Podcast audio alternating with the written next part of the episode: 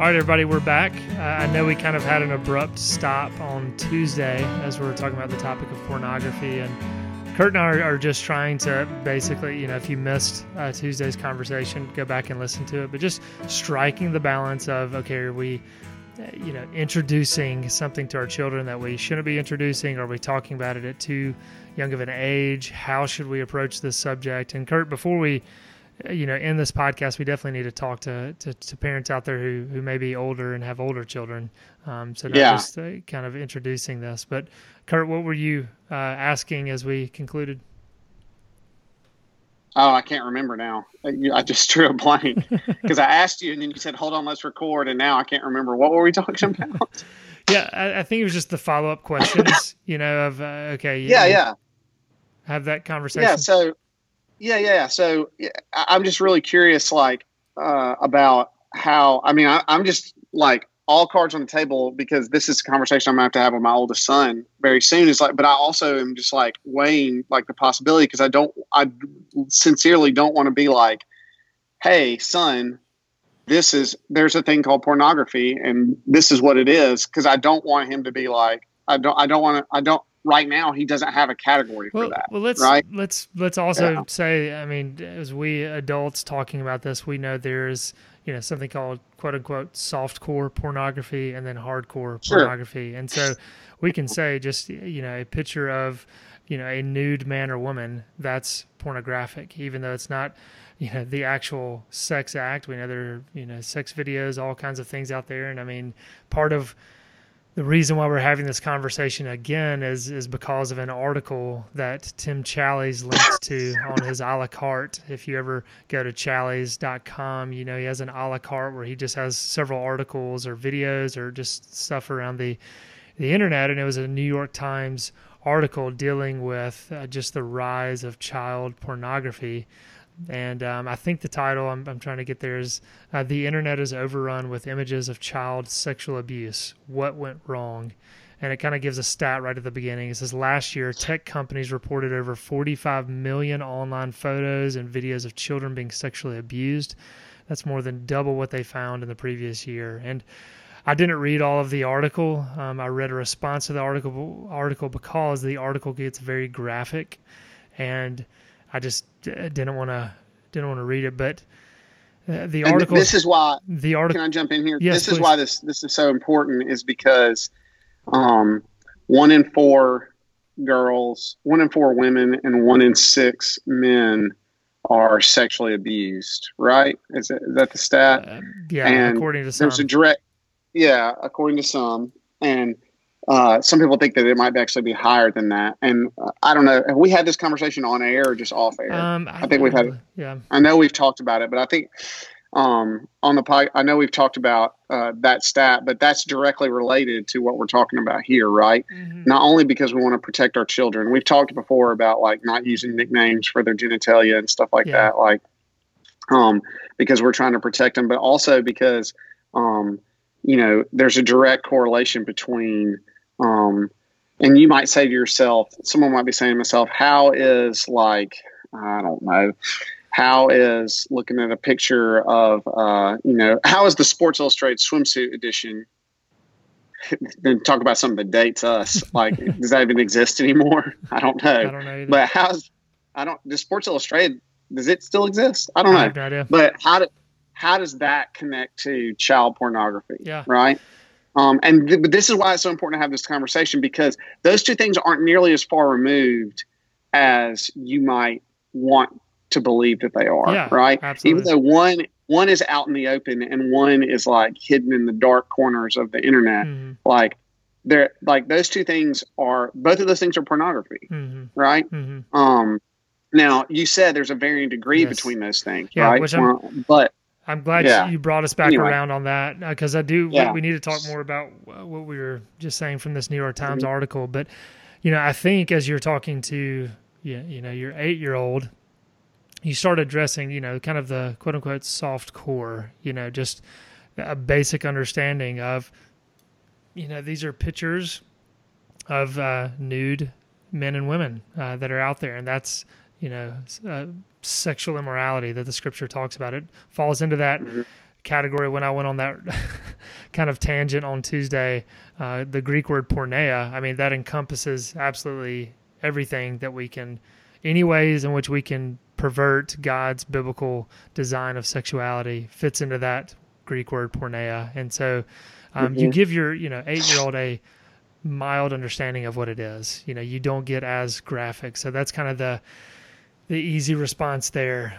Excuse me. But as far as what, while we're continuing to discuss this topic and, and really some of what led to this conversation is this article from the New York Times that basically there, there's so much child pornography that's on the internet uh, that it cannot be policed.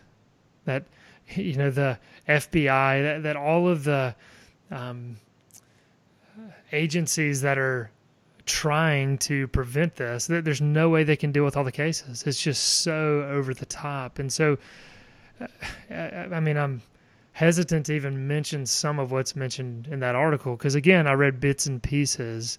Um, but to know, I mean, we're, we're talking about infants, we're talking about three year olds, uh, that there are those out there who are seeking these kind of images. And so, one, just as parents, we've got to be aware of that, um, that this world is so exceedingly evil that sometimes we, we need to be slapped across the face with it uh, to just be reminded of the depravity of mankind's hearts, but to also know we as parents need to protect our children. I mean, one, just you know, keeping up with them to know that there are people out there who want to snatch them away, and you know, uh, just thinking and of sex trafficking, all of that, that that's a reality out there. But then the correlation, you know, from just well, that's that's what I wanted to say is that um, how do we get here? Like, how do we get to a place where, I mean, because I saw the link to that article and I saw I saw a, a commentary by the guy who wrote it, and just reading that was um, just sickening, honestly. And I couldn't even make myself click on the article to read about it because it just sounded terrible. But how do we get here?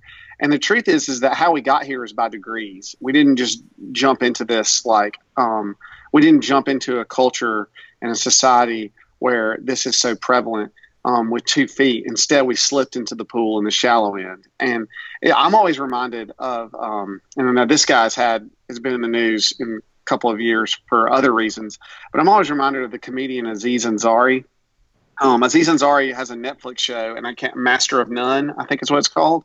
And uh, it's the second season was filmed in Italy, and prior to filming that, um, prior to filming that season, uh, he went and lived in Italy and kind of just went off the grid on the internet uh, and just went and lived in Italy and learned how to make pasta and uh, which he can do when you're wealthy like he was. So congratulations to him on that. But um, when he came back and he started doing stand up again, one of the things he said, and he just this wasn't even, this is just like a setup to a joke. So it wasn't even this is how you know that it's true, and also that like it wasn't even the point of the joke.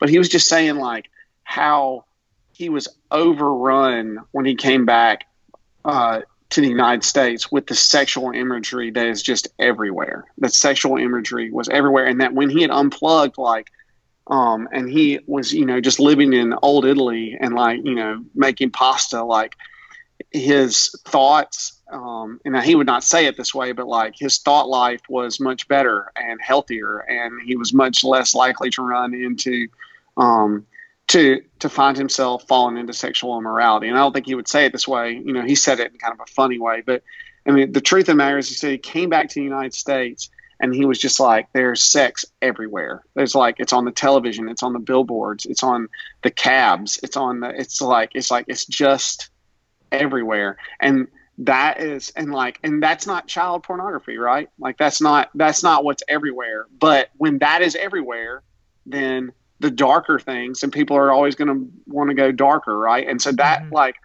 people will say you're being a puritan or you're being a prude by um, not being on social media or by you know saying that like things like the sports illustrated swimsuit issue is it, it, some people might even recoil for me to call that pornography but we don't get to 45 million images of child pornography by like we didn't just end up there. Like we didn't we didn't take a left turn and end up on that street. Like we had to take many directions to get there and it was by varying degrees that we got there right? Does mm-hmm. that make sense? Yes no absolutely. Yeah. and and i think um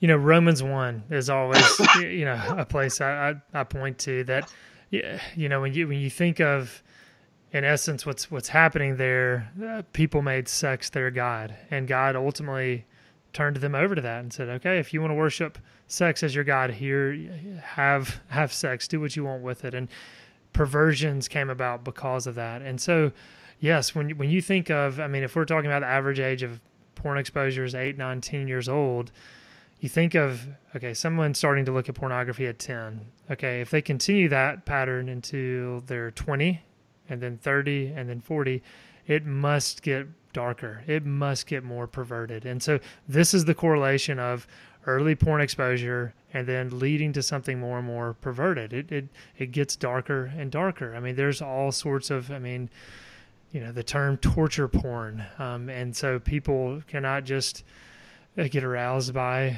pornography. They have images of torture and pornography, and so it just gets more and more uh, perverse. And again, we're not, uh, you know, getting too graphic down that, but we, have got to, to have some kind of um, conversation about this just to, to be aware of this. I mean, some of the stats that are mentioned in that article, Kurt, and then I'll, I'll turn it over to you. It says in 1998, there were over 3,000 reports of child sexual abuse imagery. Just over a decade later, yearly reports soared past 100,000. In 2014, that number surpassed 1 million for the first time. Last year, there were 18.4 million, more than one third of the total ever reported. Okay, so those reports include over 45 million images and videos flagged as child sexual abuse, something illegal, but again, there's 45 million images out there and they cannot stop it. The internet is overrun with this. Well, I was just going to say, like, this is sobering and this is dark and I don't want us to end here. And I know that we've got to end pretty soon. So let's talk about let's let's talk about fighting against um, the wave, what seems like a tsunami. Okay, and if you're listening to this podcast, like I, I also want to be realistic. Like odds are that your child is not you know, like your 11 year old or 12 year old or 15 year old is not into child pornography. The odds, the odds say that is almost certainly not the case. Um, um, now, if they're sending images to each other, if they're 15, 16 year old, that is technically child pornography too. So, um, because those are minors, but, um, but, am I wrong about that, John? No, I, yeah. I think you're, yeah, 100% yeah. right. And to also just add into that, that this stuff is out there and your children could be exposed to it yes. accidentally. And so being mm-hmm. just, uh, yeah, extremely cautious of that. Yeah, yeah. So all that to say is that what what do we do? Okay, what do we do about it? Do we just fret? Um, do we um, do we move to a commune in the mountains? Um, we know that those things are not ultimately where they're going to solve our problems because all these issues are hard issues. Not they're not even though the culture is weighing down on us, um, the culture is just coming from the hearts of people. So, um, John, let's talk about um, other than talking about it. What do we do? Um, what do we do? What if you're a parent and you're just overwhelmed by that stat and you're just like in fear? What what do we say? Yeah, um, I, I, mean, I think as far as what's you know one thing we do, um, and uh, I am trying to look up the article while we were talking at the same time, just so people can go check that out. Um, you know, a more tame version of that that was linked on Challies' website. Um, I, I, do think, I mean, just what we're doing on this podcast, Kurt, we've got to, as parents, continue to have this conversation. Uh, just periodically, uh, talking to other parents about this, discussing it in, in a church. You know, if you have men's and women's groups where you can bring this up if they're kind of parenting seminars whatever i mean just for people listening i mean to if you can take initiative to have your church revisit this topic periodically i think it's got to be addressed and it's got to be talked about and then as as parents we've got to have some form of conversation with our children about it uh, i mean it's uh, you know, not an overstatement to say it's destroying people's lives. Um, and, and yeah, I mean, so yeah, conversation is, is just one thing we've got to, we've got to do. Um, so that's, uh, we've got to take action. I mean, that's, that's the thing, Kurt. And, and I think conversation is, is a main way that we need to be dealing with this. Uh, what, what do you think? Well, I mean, I think people are going to want more than that, but um, I think you know that doesn't it doesn't fill me with like uh, like confidence and reassuring reassurance. Well, like, I, I, guess you know, people might want more than that, but here's the thing: is we know families aren't talking at all.